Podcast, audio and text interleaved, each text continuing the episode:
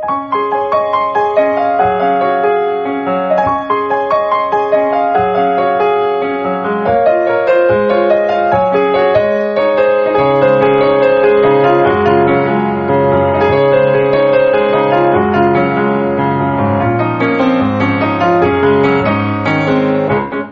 さん、こんばんは、ミッチェルです。皆様、いかがお過ごしでしょうか？本日は8月16日ということで、先日8月8日、調和編を3周年を迎えました。おめでとう!イエーイ!ということは、ということは、ということは、このラブミッションを聞いてくださってる、初回から聞いてくださってる皆様もお分かりになった通り、ミッチェル、この8月をもちまして、超愛平洋 .com、ミッチェルのラブミッション1年を迎えましたありがとうございますアウト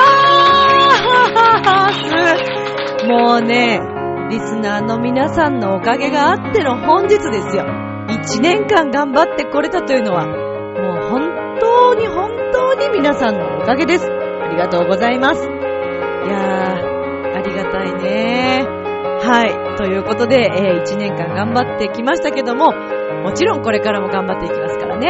はい。まだ冒頭ですからね、今日はね。はい。まだまだ今日いっぱいお話ししていきますよ。今日もお付き合いお願いいたします。えー、今日はですね、サマソニのお話とか、それからこの前行きましたとっても美味しい門前仲町の和ダイニングのお店をの紹介もしちゃおうかななんて思ってます。最後まで楽しんでくださいね。この番組は輝く人生を共に研修、司会の株式会社ボイスコーポレーションの提供でお送りします。さあでは今週も始まります。ミッチェル、ミッチェル、ミッチェルのラブミッションイェーイテンション高いな今日。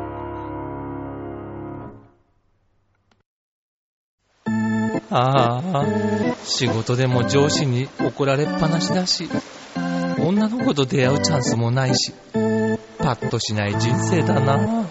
そこのあなた。人生を輝かせるにはまず自分磨きが大切。ボイスのプロデュースで変身した男性が先日ゴールインしたわよ。みんな個性があって当たり前。私がセルフチェンジのスイッチを押してあげる。さあいらっしゃい。後半へ続く。改めまして皆さんこんばんは、ミッチェルです。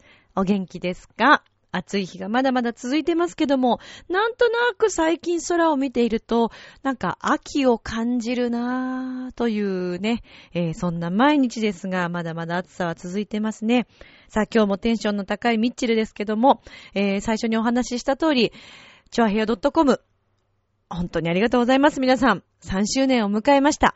そして、えーこのミッチェルのラブミッションという番組も皆様のおかげをもちまして、1年を迎えることができました。本当に、本当に、ありがとうございます。いやー、1年ね、やっぱりこう最初始める、始めた頃とか1年前の気持ちにね、ちょっと帰ってみますよ。まあ、帰ってみますと、そうですね。最初はね、どんな番組にしようかなとか、いろんな悩みもあったし、やっていけるのかなとか、そんなに話せることあるのかなとか、うん、悩みも結構ありましたよね。そしてこの1年間、まあ、この番組は各週で、えー配信をしてまいりましたけれども、やっぱり時々こうね、自分の中でもお話しする内容だったり、結構迷う時もあったり、そして今どのぐらいのリスナーの皆さんが、果たして最初から聞いてくださっている皆さんちゃんとそのまま聞いてくださってるのかなとか、ねえ、聞かなくなってしまった方もいるのかなとか、いろいろ悩み悩んで、えー、まあ今日までやってきたわけなんですけれども、うん、本当にでも、何を隠そう皆様のおかげです。リスナーの皆様があってのミッチェルですし、チョアヘオ .com です。えーそして、チョアヘオはですね、あのーもう皆様ご存知の通り、番組も増えまして、えー本当にいろんなジャンルの、はい、番組をですね、配信しておりますので、このまた新しい1年、4年目に向けてのチョアヘオ .com、さらにさらに私たちも頑張っていきますので、楽しい番組を作れるように頑張っていきますので、末永くよろしくお願いいたします。末長くって結婚式かっていうね、話もありますけどね。さあ、ということで、えー、まずはですね、先日、えー、っと、あれは、8月の、えー、っと、11日ですね。はい、えー、土曜日ですけれども、目黒にあります、東京クラブさんでですね、ライブを行ってまいりました。今回、えー、このメンバー4人でというのは初のライブだったんですけれども、シンガーソングライターでもあり、えー、と、詩集のですね、はい、写真とあの詩集を作っていらっしゃいます、銀色夏夫さんの詩集の中でも CD 付きのね、えー、写真集があるんですけれども、そのボーカルも務めていたセブンスピリットくんというね、とっても癒しの声の、七色の声を持つ、はい、セブンくんと、そして、えー、私がですね、二機会というオペラの研修所でも一緒だった、えー、頃からの、もう大の仲良しでもある、えー、まあ、クラシックの声も持ちつつ、ポップスも歌うというね、えこちらも、あったかい声の持ち主ですよ。なんか包み込まれるようなね。はい。優しい声色のなおちゃん。そして、えー、私と、死者もセブンティーンでもおなじみでもありますけれども、ピアニスト。はい。とっても繊細で、えー、豪快なね、素敵なピアノを弾いてくれる、コータさん。この4人で、ライブを行ってまいりました。当日はですね、サードステージまでありまして、あの、ミッチェルの出番はサードだったんですけどね、本当遅い時間まで皆様お付き合いいただいて、そして本当に皆さんと一緒にこう盛り上がれて、楽しいライブになったなぁと、私も大満足でございます。皆様はいかがでしたでしょうか。えー、この4人では9月にもですね、また栃木で、はい、ライブを行いますので、定期的にもまた4人でもライブをしたいねという話でまとまっておりますので、今後もこの4人でお届けできることが多くなるのではないかなと思いますから、ぜひこれからも皆さん応援よろしくお願いいたします。はい。さあ、さてさて、今日はね、8月16日ですよ。さあ、皆さん、サマソニ。ね、サマソニの時期ですよ。オリンピックが、まあね、えー、終わりまして、オリンピックでも楽しかったね。皆さんだね、どうでした？もう毎日眠れない日も多かったんじゃないかと思いますけど、ミッチェルもいろいろね、拝見させていただいて、たくさん感動をいただきました。特に私はもうサッカーがすごく好きなので、最初からもうサッカーのチームはもうね、応援していたんですけども、特になでしこジャパンの皆さん、おめでとうございます銀メダルかっこよかったなぁ。ねな、なんなの？私多分、あのー、ね、同じ女性としてですよ。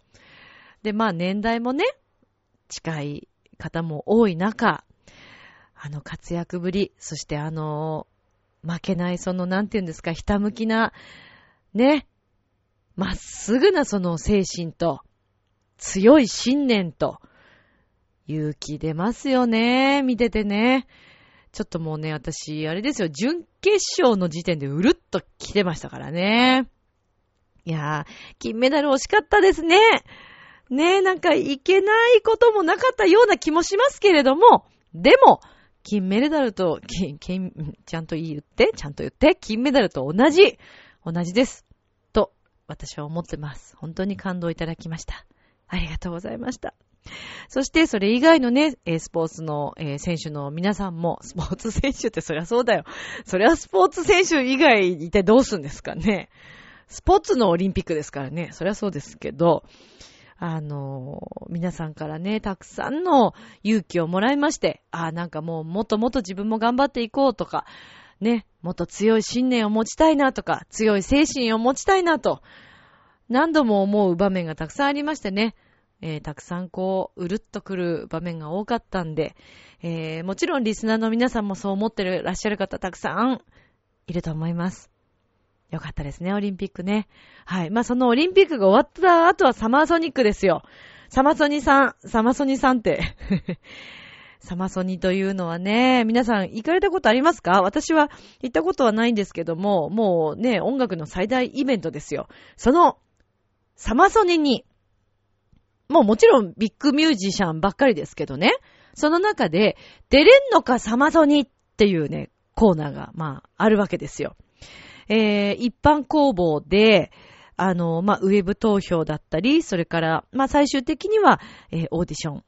そして、えー、勝ち残った10組が、このサマソニーに出れるんですけれども、なんと、なんとなんとこのサマソニーに出演をする一組がですね、ミッチェルが大変、はい、えー、ラブソングアワードでもお世話になったベースの今橋正恵ちゃんがいるバンドでもあります。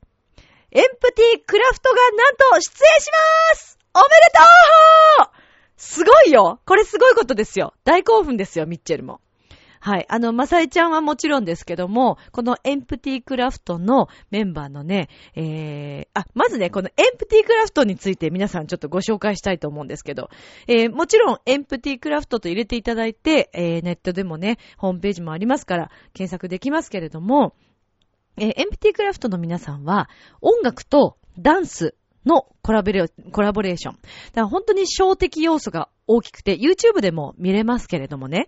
あの、もう見ててこっちが踊りたくなってしまうような、もうウキウキする、すごくハイテンションにさせてくれる最高にノリノリのグループですけれども、はい。で、その、まあ、今橋正恵ちゃんは、ベースを弾いてるんですね。全員男性の中一人だけ女性というね、またね、可愛いんだわ、これが。女優さんみたいにとっても綺麗なね、可愛い、はい、しっかりした女性ですよ。で、まさえちゃんと、それから、えっ、ー、と、私はですね、浦安の仲間でもあるんですけれども、このダンスの、えー、そうですね、エンプティクラフトの中でダンスを踊っている、ひのくんというね、はい、私の中ではなぜかエミネムって呼んでますけどね、はい、のお二人も、このグループの中におりますが、エンプティークラストがね、だって最初ね、1200組だったかな？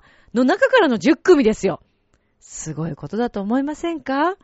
エンプティークラフトの皆さん、おそらく今日聞いてくださってると思いますけど、応援してますいけないけど、いけないけど、またあのお話をね、聞きたいと、なと思います。リスナーの皆さんでもしかしたら、サマソに行くよっていう方いらっしゃったら、ぜひ注目してあげてくださいね。エンプティクラフトです。ノリノリですよ。はい。えー、そして、このエンプティクラフトの皆さん、えっ、ー、と、19日の13時半から出演をされるそうなんですが、えー、大塚でですね、17日の深夜にも前夜祭があるそうです。えー、そちらにも出演をされるそうなんですが、大塚ディーパって読むのかな？合ってますか？違ってたらどうしようと思いつつ。はい。えー、まあ、この17日の前夜祭にも出演されるということなんですけども、あのー、どうしようこれ間違ってたら。ごめんね。出っ歯とは呼ばないよな。これ聞いて多分笑ってんだろうな、みんな。まあ、とにかく皆さん、えー、サマーソニックの、あのー、ホームページ開いてください。ぜひ。ぜひ。そして、エンプティクラフトのホームページも皆さんぜひご覧いただきたいと思いますから、皆さんでね、一緒に応援していきましょうね。エンプティクラフトの皆さん、頑張ってくださいねいや、でもすごいことだよ。誇らしいですね。はい。まさえちゃんも、あのー、ね、本当に喜んでツイッターとかでもたくさんつぶやいてましたけど、そりゃそうだよね。いやー、素敵なことです。そこ、そちらの皆さんにも私は勇気をもらいましたけどね。はい。ということで、まあ、そのハマソニのお話をさせていただいたんですけども、もうなんか今日話したいことがいっぱいあってさ、もうてんやわんやだよ。あっちゃこっちゃ言って申し訳ないんですけどね。もうちょっとまとめてお話ししなさいよっていう話なんですけど。そうそう。あのね、ミッチェルは、もう全然話飛びますよ。飛ぶんですけど、あのー、この度、思ったんです。365日ね、毎日なんかこう、この日、今日は何の日的なことってあるんですよね。それでね、せっかくだから、ちょっと調べてみようかなと思って、ウィキペディアとかいろいろ調べたんですよ。で、今日8月16日は、五山の送り火というね、えー、まあ、そうですね、皆さんのお分かりになると思います。京都のかがり火、わかりますか？如意ヶ岳のね、はい。大文字山。大文字山。うん。ですね。はい。で、ここであの、山にこうね、火を灯して、大という字が、ご覧になったことあると思いますけどね、皆さんね。はい。私もなんかこう子供の時にそれを、たまたまちょうど旅行に行った時に、だから今日だったってことですよね。はい。もう、あの、その山に、えー、そうですね、灯る大というこう字を遠くから見たことがあったんですけど、なんかすごくね、あのー、なんと、子供の時だったんですけどね、忘れられないですよね。すごく綺麗だったんですよね。割と近くで見たんですけども、はい。まあ、その、ね、えっ、ー、と、五山の送り火というのも一つあるし、そしてね、面白いの、女子大生の日っていうね、なんかね、いろんな想像しちゃいますけどね。どんな想像なんだかよくわからないですけどね、自分でも。まあ、女子大生の日私初めて知ったんですけど、えー、まあ、1913年の、まあ、8月16日ですね。えー、初めて女子受験生3人の合格を、えー、東北帝国大学、まあ今の現在の東北大学が合格を発表して、初の女子大生が誕生した日だそうです。今となってはね、あの女子大生、女子大もあるくらいですから、もう当たり前のように、ね、女子学生がたくさんたくさん、えー、毎年毎年ね、えー、学んで、この世間に貢献して、あの、女性でもやっぱりしっかりこう働いていくという、もう今本当にそういう方多いですけれども、きっとこの当初にしてみたらね、やっぱりすごくこう珍しかったことと言いますか、まあそれまで女子大生がいなかったということで、今日は女子大生の日だそうです。ちなみに8月16日、お誕生日の日の方もちょっと調べてみたんですけどね。マドンナさんがおりました。はい。かっこいいよね。まあだからなんかこう、マドンナの誕生日でもあって、そして女子大生の日でもあって、なんかこう、女性のね、強さというか、うん。そんなことがまたこう、承認された日というのかな。認められた日というかね、女性としてもとっても嬉しいことですよね。特に、まあ今回オリンピックもそうですけども、もちろん男性の皆さんもすごく頑張って、えー、金メダルをね、取られた方もたくさんいらっしゃる中、女子もね、活躍すごかったと思うんですよ。で、やっぱり私たち女性もね、しっかりしっかりこう地に足をつけて、あの日本のため、そして国のため、世界のため、地球のため、とまで言ったらちょっと大げさかもしれないですけども、やっぱりこう女性もね、たくさんの努力と愛で何か変え、変わっていけたらいいんじゃないかなと思いますよね。その、なんていうんですかね、仕事っていろんなジャンルがあると思うんですね。お母さんっていうのも仕事の一つでもあると思います。仕事という言い方をしたらちょっと語弊があるのかもしれないですけれども、まあ、やっぱり主婦というね、仕事ですよ。これは本当に立派な仕事だなと思うんですね。これを毎日続けるというのは本当に大変なことです。尊敬しますよ、私は。子育てしながらね、自分の仕事もして、家庭のことももちろん、こう、掃除洗濯からすべてですよ。いやー、なかなか毎日毎日大変なことだと思いますよ。で、で、その子供をやっぱり一番近くでこう見、見てあげれるのって、まあお母さんでもあったりもすると思いますし、そういう意味でもね、女性のパワーというのは、うん、やっぱり計り知れない強さがあるのかななんて思いました。それはこう、なでしこジャパンを拝見してても私はすごく感じたんですけれども、うん。やっぱり自分もね、もっと強い女性になりたいなと。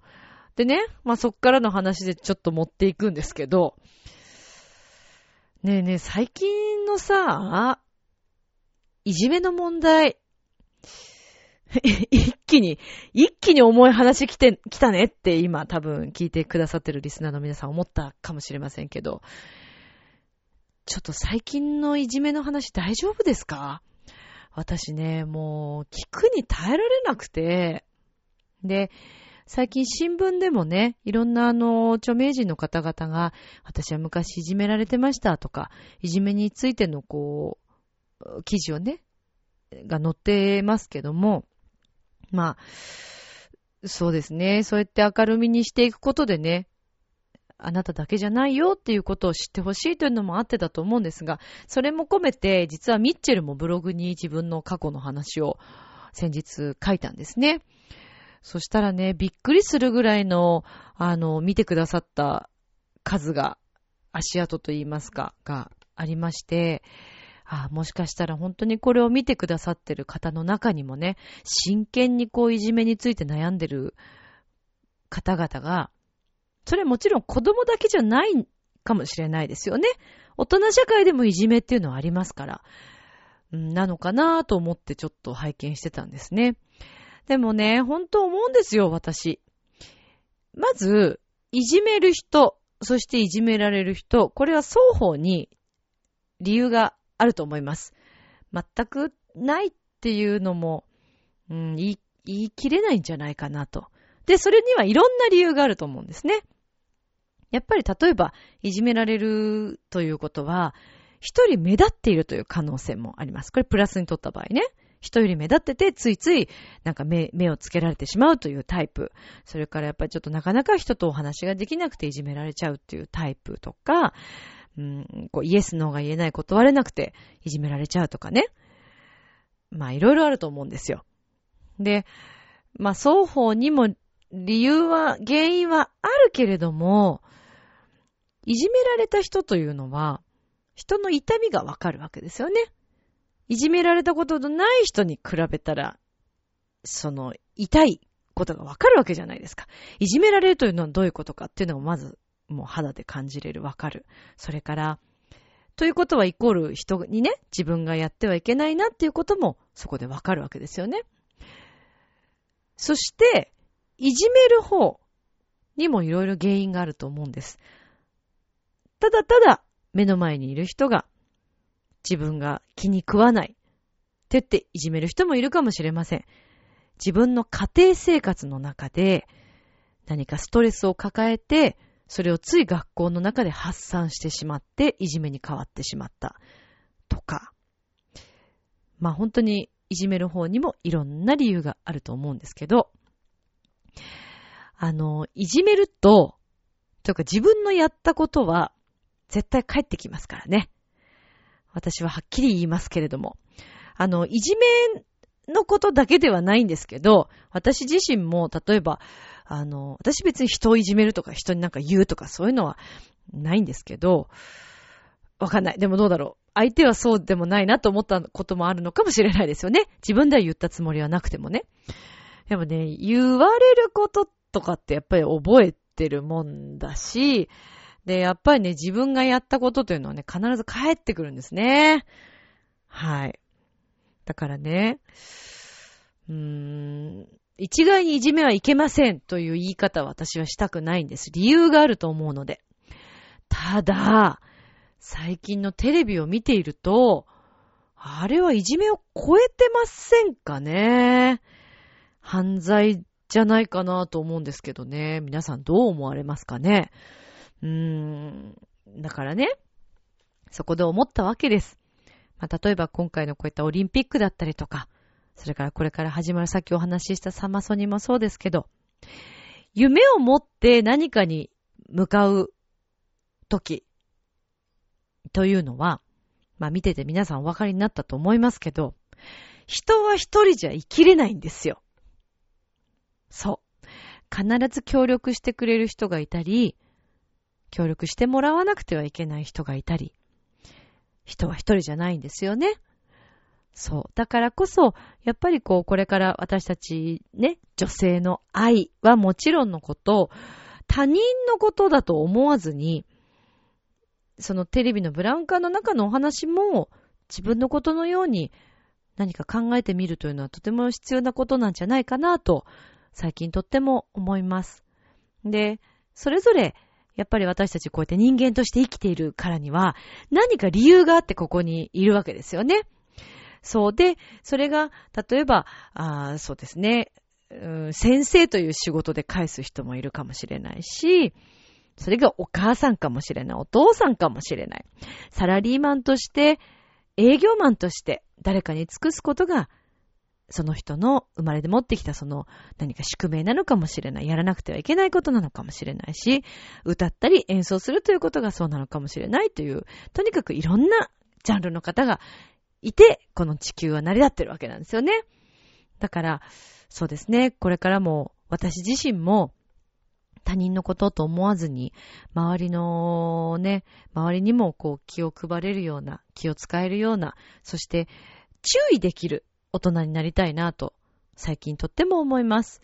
なんですけどね、ミッチェルは本当にあの、まだまだ子供みたいな部分がたくさんありましてね、やらかすことがとっても多いので、たくさんの方に助けられてるんですけれども、はい。親にもね、頭上がんないですしね。まあ、という感じでね、やっぱり人は一人じゃ生きられないんだな、なんて思う今日この頃です。いろいろ何か悩みを抱えている方々いらっしゃったら、ミッチェルに会いに来たらいい。ミッチェルのライブに来てごらんなさいな。楽しいですよ。楽しいかどうか、まあそうですね。そう、私が決めることじゃないからね。まあ先日のライブでもね、もしかしたらドン引きした人もいらっしゃるかもしれないというのがありますけどね。はい。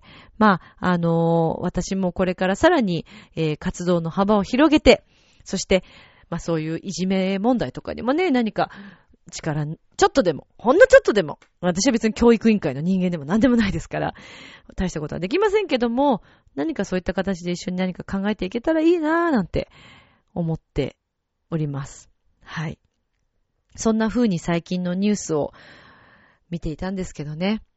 まあでもね、辛いことがあっても、何があっても、人というのはね、食べれば元気になる。ねそうやってこの話につ、つげ、つなげていくというね、自分のこの強引さに今とってもびっくりしているんですけどもね。えー、なんでそして今日はこんなにぶっ通して喋ってるかというとね、お便りがないからです。ねえ、お便りないんでね、私は喋り続けますけれども、あのですね、先日私、えー、ちょっと久しぶりにですね、えー、以前から大変お世話になっているある方とですね、ご飯を食べに行こうということで、え、ご飯行った行ったんですけど、門前中町の、え、割と駅から近かったんですが、和ダイニング、竹竹さんというね、お店に行きました。あのね、外の、外のもう雰囲気からして、あ、なんかこれ来てるよ。いいよ。美味しそうだよ。っていうね、雰囲気が醸し出されていましたけれども、まあ、お酒、日本酒、焼酎はたくさんありますけれどもね、お食事も、で、まあ、お肉系からお野菜、それからお魚系、様々な、えー、そう。まあ、そうですね、おつまみのものも多かったんですが、もうどれ食べても美味しくて、炭火焼きとかでもあるのかなあの鶏のね、炭火焼きでね、こうサラダと一緒にあえてあったのをちょっと撮ったんですけど、もうね、食が進みますね。そしてお酒も進んでしまう。美味しかったですよ。とっても雰囲気がいいので、あの、でも、すごく私たち行った時はもうほんと満席で予約で行ったんですけどね、ぜひ皆さん、あの、お店に行かれる時はご予約をされた方がいいと思いますよ。あの、は、ダイニング、竹竹さん。えー、今、8月いっぱいだったと思いますが、ドリンク全品オール半額というね、はい。門前中町で飲んでみたいとちょっと思っている方いらっしゃったら、ぜひ行ってみてくださいは、ダイニング竹竹さんです。えー、っとですね、金曜日が、えー、5時から、えー、翌日の2時となっておりますけれども、それ以外が11時半から1時半の、まあ、ランチタイムですかね。はい、お昼の時間帯と、それから夕方5時から翌日の1時、夜中の1時までということなんですけども、はい、えー、まあ、せっかくなのでちょっと住所とかもね、えー、東京都江東区、富岡1-1-11覚えやすいでしょ？えー、電話番号東京0336433272ということで、皆さんもしご興味あったらぜひ行ってみてはいかがでしょうか。夏のね、ちょっとこう、もうほら、暑すぎてまったりしてもなんか何も食べたくないという時期でも、えー、この竹竹さんのお家のお料理はですね、お家じゃないね、お店のお料理はですね、うん、あのまず食べやすいです。えーと、味もそんなにこう、こってりしすぎていなくって、はい、さっぱり系のものもたくさんありましたので、ぜひ皆さん行ってみてください。最近ミッチェルはこう、いろんな美味しいお店に行くとね、もうぜひ、ラブミッションで紹介したいなと思うので、ついついお店の店長さんに、すいません、紹介していいですか？なんて言ってしまって声をかけるんですけれども、はい、店長さんもとっても、あのね、気さくな方で、はい、えーいいよって言ってくださったんで、まあ、今日はちょっと宣伝をさせていただいたんですけれども、皆さんぜひ、飲み会もね、まだまだこれから行われるシーズンだと思いますから、お酒美味しい時期だもんね、今ね。ビールとかね。ぜひ皆さん遊びに行ってみてはいかがでしょうか。さて、えー、それではですね、続いてのコーナーに行きたいと思います。彼らもね、今、もう多分喋りたくてうずうずしてると思うんで、もうそろそろちょっとバトンタッチしようかなと思います。では、次のコーナーでーす。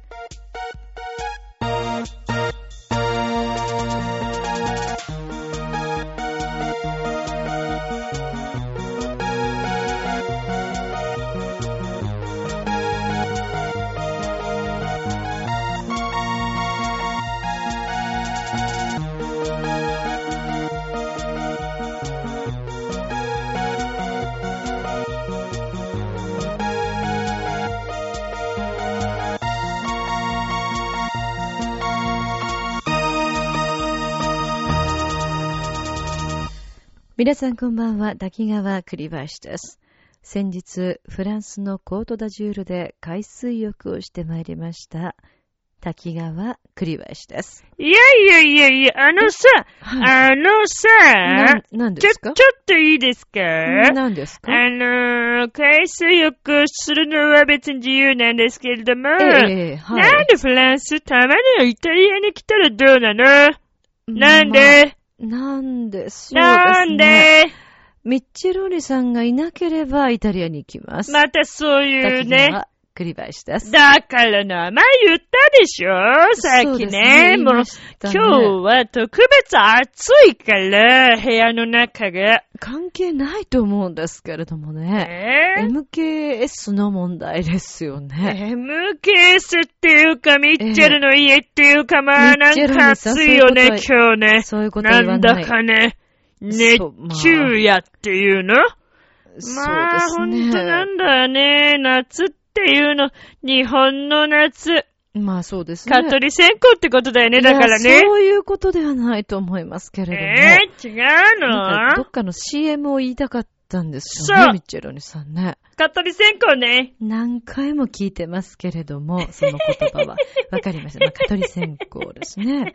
そうねあのちなみ蚊取り線香に、イタリアには蚊取り線香はああるんですか？あ、よくぞ聞いてくれたね。そうね、あの。はい。イタリアにも蚊取り線香は、ええズバリはい。あります。あ、そうあなんですね。るんだね、これがね。あるんですね。えーイタリア語で、ええあの、蚊のことをね、はい。ザンザーラっていうね、ちょっと言ってみて。はい、あはい。はいはいザンザーラ。ザンザーラですか？そうね、そう、ザンザーラと言いますね。あえの、えザンザーラと言ってもね、あの、はいガンダーラではない。それザンザーラねガンダーラ、ガンダーラっていうのは、それ違うね、ゴダーゴとかそういうことではないの歌ねわ。なくていいです。竹川幸秀さんではないというよく知ってますから、ね。よく知ってんじゃないのはいいい曲ですけどね。いい曲ですけども、ザンザーラですからね。ガンダラじゃないですね。そう、そうなんですね。はい。だから、イタリアにもしね、あの、お出かけの際は、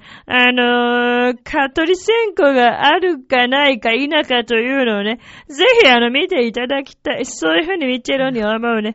日本とも、あー共通する部分というのは、はいやはりこの地球の中はたくさんありますね。すごくはい大きな話をしている。自然の話、そして、えー人類の話、深い話をしているミッチェロにね。チェロニさん、全あ然言ってることがわからないんですけれども。なんでよ、大きな話だよ。だって、まあびっくりするっしょ。イタリア行っったらさ、蚊取り線香が入れてびっつりびっつりだよね。まあそうですね。ミッチェルにもジャパンね、来た時、あの、びっつりしたね。ああ、同じ形のものがある、つってね、ダッチってね。ダッチってねって何なんですか？えー、ダッチってねって何だか知初めらない。て聞いたんですけれども。初めて聞いたの？あのね、はいこれ有名な話。ミッチェルのね、あの、中学高校時代のね、恩師のせ、恩師かどうかわかんないけど、恩師でいいなんかじゃないですか。先生、体育の先生がいたんだって。はい。こっから話長いよ。いい？話長いということは、はしょられる可能性ありますけど、大丈夫ですか？みっち。ダメだよ。そりゃダメ。あかんあさかんあかんよ。ダメです。またそういう言葉、どこで覚えてくるんですか？だから言ってるでしょ？給油のガスから学んだって言ってるじゃないですか。ね、歌の中、まあそれ、まあそれさて置いといて、はい。おかぴとしてあのー、オ何カピーとは、あの、わかりましたっていう意味ですよね。そうだよ関係ないと思うんでいすけれども。いんだよ人間みんなリズムの言葉で生きてんだから、そういい。でもないと思いいいの、いいの。ますけどねそれでね、あの、はいミッチェルの、はい。中学高校時代の先生の話ですけどね、ええなんか不思議な先生たくさん多かったみたいだね。不思議とはミッチェルはこれ有名な話ね、僕と彼女の中の二人の中でのそれは有有名な話。名ではないと思いますけど。ミッチェルはね、いほとんど授業聞いてなかったらしい。あ、そうなんですか？何してたかっていうとね、はい。先生の観察してたんだって。あ、そうあですか。の子もなかなかやるよね。まあ、どうなんでしょうね。もそれはよくわかんないねえ、ほとんど授業聞かないで先生どせうしたんですか？そう、それでね、あの、体育の先生がね、はい。なんだか知らないけど、面白い言葉を使う人がいたんだって。はいで、さっきの、あのーダッチってねっていうのはね、あ、それはい体育の先生じゃないや。あそれは、社会の先生がいたんだって。みちるでさん、まとめて喋ってください、ね。いや50分の授業の中で、最後の方興奮してくると先生は体が温まってくるらしくて、うんいろんなところを体をかくんだって。はいそれでね、書きながらね、もう興奮して興奮してね、向こうから特攻隊がダーッチってねっていうね、それね、すごく有名な話。彼女の学校の人たちはみんな知ってると思うよ。まあ、それはミッチェルね。さんの学校の方は知ってるかもしれませんねみんなね。けれども、私たちはちょっとよくわからないね。なんでわかるよわらないんです。でもさ、なんなのよね、あの学校の先生。面白い先生たくさんいるよね。まあ、そうです素ね。敵な先生ももちろんたくさんいると思うよ、ミッチェルに。だけどね、ねキャラクターが濃すぎてね、もうミッチェルにもね、馬鹿にならないっていうかね、負けちゃうっていうかね、負けじとを取らないっていうかね。あの、ミッチェルさん、今日よく喋りますね。なんか絶好調ですね。どうしたんですか？そうなの、絶好調なの。なんでって理由は特にない。あ、そうなんですね。特にないよ。いつも絶好調なんだけどね。今日はなんか知らなくすごく飛ばしてるよね。ハイスピードララバイみたいな、そういう感じだよ何でね。すか？それ初めて聞きましたけども。えー、そう？大丈夫ですか？なんか薬とか飲んでませんか？飲んでないよ金次郎さんと違うよ、ねやめてよ、カスカベなんとかっていうあのねうちの番組来たけど、違う、違う、何もしてないよ。そうですかいつも通りです。ミッチェローニです。はい。マッケローニです。マッカローニザッケローニ監督。あな、そうそう、あ何のです、か？もう。あのな何ですか？あのさ、オリンピッツ見た、オリンピッツ。オリンピックですね。うんオリンピックでいいじゃんよかったですよね。たくさんの勇気をいただきましたよね。そうでしょ？さんは？あ、ミッチェローネもね、あの、はい勇気をもらったというか、僕がむしろ勇気を与えたというかね。何にもやってないでしょう、ミッチェロニさんは。え、バレた？バレるも何も見てますよ。何も、どこにも、どこにも出てこなかったですよね。何してたんですか？どこにいたんですか？シンガポール。なんでですか？え、なんで？特に理由はないんだけどさ、シンガポールでボルドー選手見たよ。テレビでねってことですよね。あーまあそうだね、テレビでなんだけども。そうですよね。あびっくりしたのが、あの、ボルドー選手は、はい試合の直前に合コンしてたらしいね。あそうですすかごいね。ミッチェルに、ミッチェルじゃないや、ミッチェローニに負けてないね。ミッチェロニさんも合コンするんですか？するよ。本番前に。本番は集中してください。なんで笑ってんまあですか？そう、硬いこと言わずにさ、よかったら、今ね硬いことというか、ねあの、滝川さんも今度僕たちと一緒に合コンする。イタリアの男いっぱい来るよ。いい男いっぱいいるよ。その中にガスもいるけどね、よかったら一緒に来ない？今度ミッチェルも誘ってみようと思ってるけどね。まあでもあれってフランス人がいいんでしょ？そうですね。行きません。ああ、はっきり言った。はっきり言ったね。そうですね。ねそのあたりはちゃんとはっきりしておこうとす思いますごいよね。容赦ないよね。だけそうど、ですねそこで今日、はいみちろには今思いました。せっかくですから、滝川さんに日頃の感謝の気持ちを込めて、はいそして一周年という気持ちも込めて、はい。なんとなく即興してみたいと思います。いやーミッチェローニの知っている日本語を使って、はい。イタリア語と混ぜ合わせながら、はい今日は一曲、ここで生演奏しようと思いますが、いかがですか？しなくていいんじゃないですかね。必要ないと思いますけども。はっきりも特にないですしね。ないけどさ、いいじゃないの。ミッチェローニの気持ち取っておきなさいよ、少しはね。少しもいらないねですけど。一生懸命頑張ってんだからまあさ、そうでしょうねサンマルコ広場から来てんだよ。うんそうですねいい、それはいいですか？ダメですか？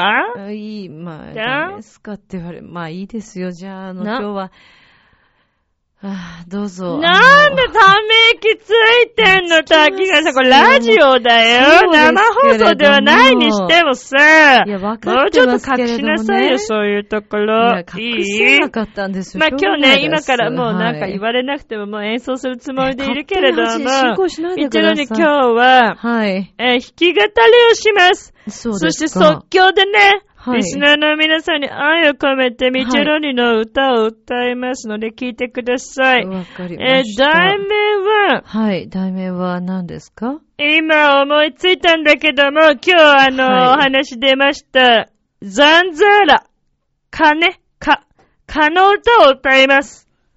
大丈夫ですかミッチェロニさん。わかりません。嫌な予感がするんですけれども。ミッチェロにも嫌な予感がします。だけどもう言った以上はやります。だしね、蚊の歌なんでそうそうないよ。まあない蚊だってさ、やっぱ生きてんだからさ、まあ蚊にもねたまには曲を作ってあげてもいいのではないかということでミッチェロに今即興で作ります。ザンザーラ、聞いてください。長編3周年特別企画。何進めてんですかザンザーラ、はい作詞作曲、ミッチェロニ、プレゴ。はい。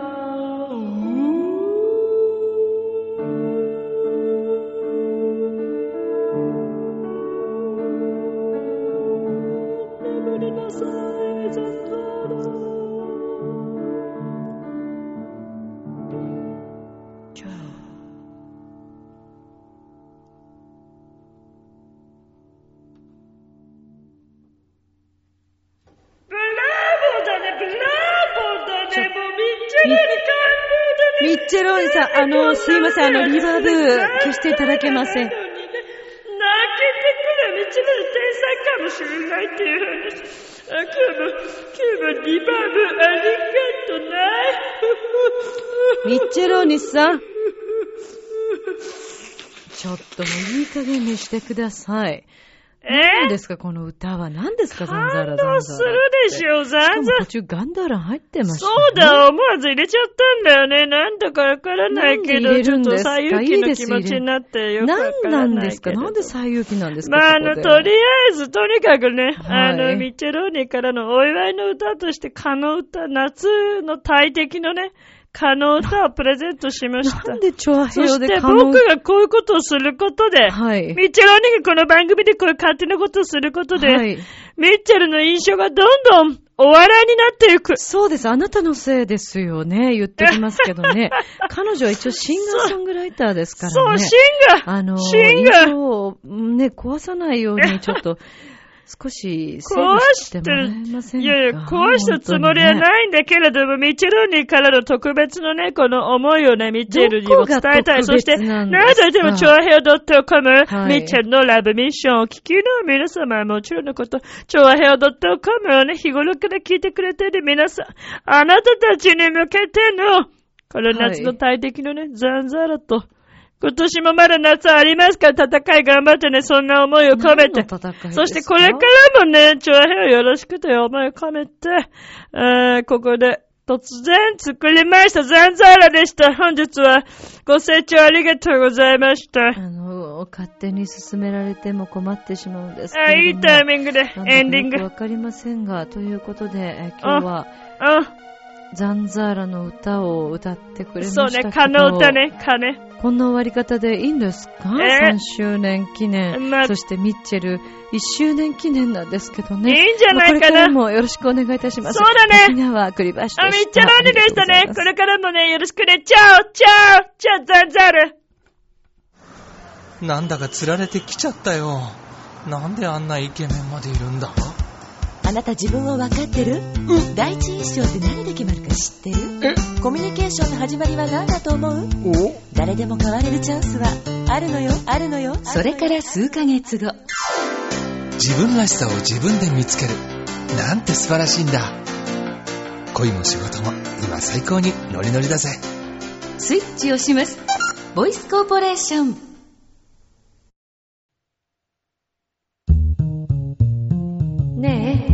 楽しんでる？もしかして諦めたりしてない？チョアヘオ .com を聞いているそこのあなた、ミッチェルと一緒にラブミッション。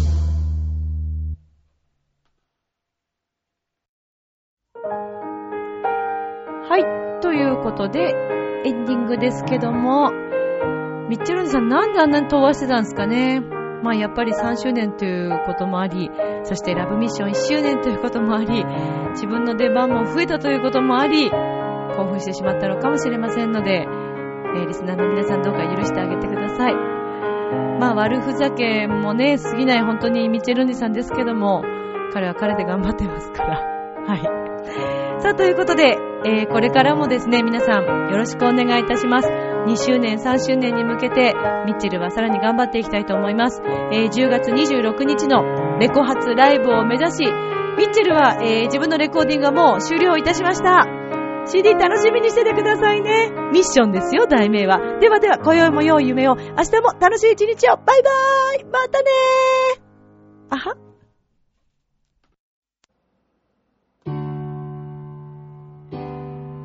ジョアヘオ .com を聞いてくださっているリスナーの皆様、いつも応援ありがとうございます。ジョアヘオ .com は8月8日をもちまして3周年を迎えました。そこでパーソナリティのリレートークを行っております。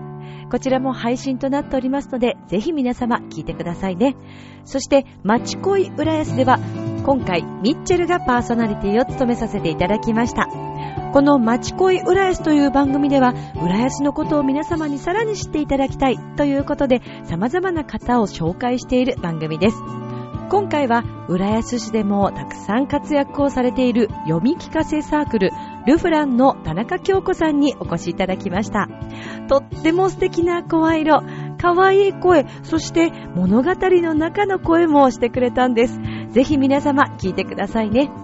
それでは、ちょわへよ .com、これからも浦安から世界に発信。皆さんよろしくお願いします。